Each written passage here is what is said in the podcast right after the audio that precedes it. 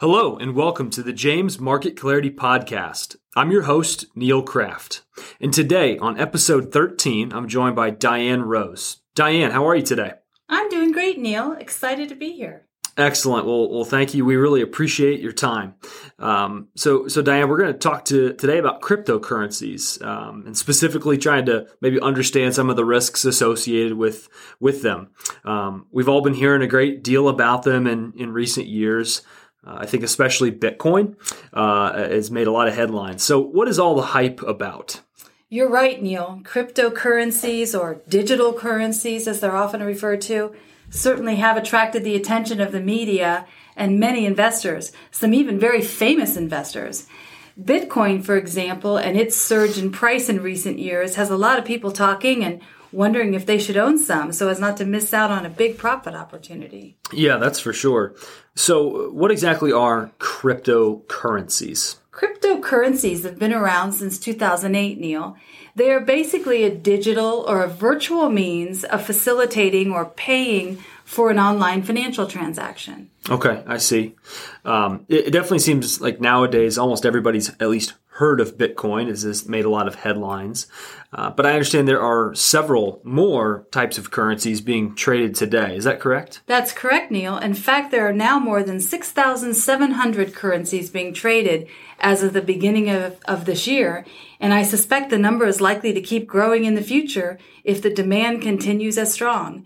Some of the larger and more popular cryptocurrencies that you may recognize along with Bitcoin are Ethereum, XRP, Tether, and Litecoin. Okay, yes, I've definitely heard of those, and uh, I know Dogecoin comes to mind, especially with some of the the younger listeners out there. Uh, how are these currencies primarily being used?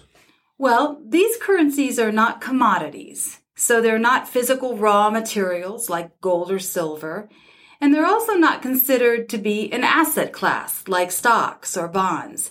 However, they do share some characteristics with them. Individuals can use them to buy goods and services over the internet, but they are not yet widely accepted as a medium of payment. That is to say that currently no party is required to accept payments in virtual currency. Interesting. So, what is the technology, uh, I guess, behind uh, these virtual currencies? Ah, that's a good question, Neil. The technology that drives these currencies is called the blockchain. To put it in very simple terms, just think of the blockchain as a huge database or ledger distributed across a peer to peer network that supports all types of online financial transactions. Okay, okay. That's definitely helpful.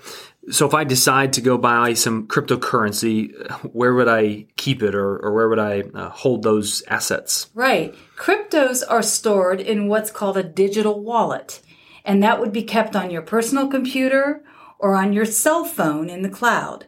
Just think of your digital wallet as your virtual bank account. Okay, I get it. I get it. Let's back up for a minute, and um, for our listeners out there who who want to try to get started, um, how would they buy and or sell these cryptocurrencies? Okay, you can buy and sell these currencies directly on crypto exchanges, on crypto brokerage platforms and even at crypto kiosks. Okay, so there's lots of accessibility, it sounds like.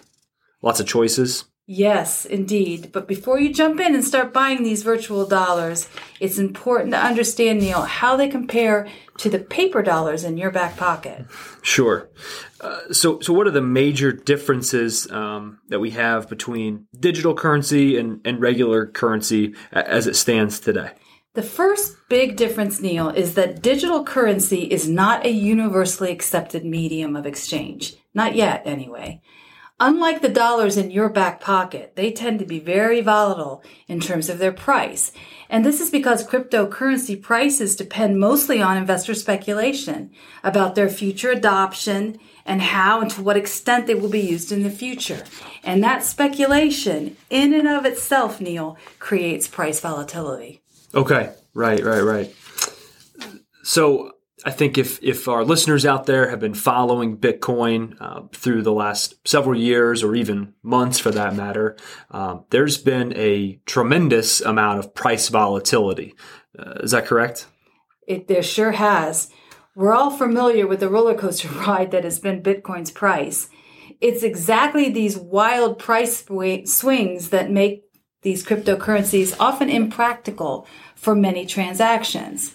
But perhaps the biggest difference between virtual currencies and the dollars in your back pocket is the fact that unlike our paper bills, they have no central authority or regulation to manage them. In other words, they're not overseen by any government or central bank. You know, the role of our central bank is to preserve the value of our currency by keeping inflation in check. That's why prices are more predictable under the Federal Reserve's management of our dollars. Okay. Well, that's very eye-opening when you when you back up and think about it. Are there any other uh, maybe uh, what we haven't mentioned already other potential risks um, that our listeners should be aware of before they start buying cryptocurrency? Yes, Neil, you should also be aware of some potential liquidity risks, meaning that it may be difficult to sell your virtual currency quickly at a reasonable price if you would find yourself in need of your funds, say in a hurry, say in the case of an emergency. Sure. And lastly, the online exchanges and platforms where these currencies are traded are often highly subject to cybersecurity risks. Of course. I mean, those are certainly some very valid concerns.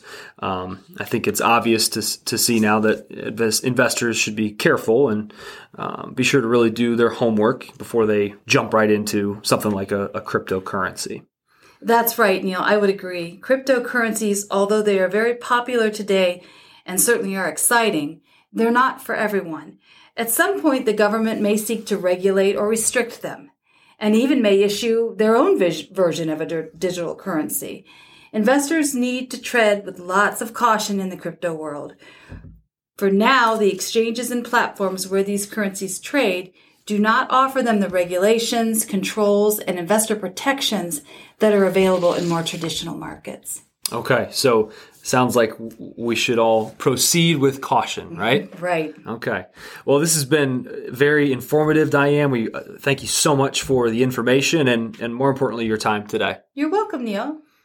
If you have any questions about Bitcoin, other cryptocurrencies, and their associated risks, uh, or our Market Clarity podcast, please be sure to visit us at www.jamesinvestment.com for more information.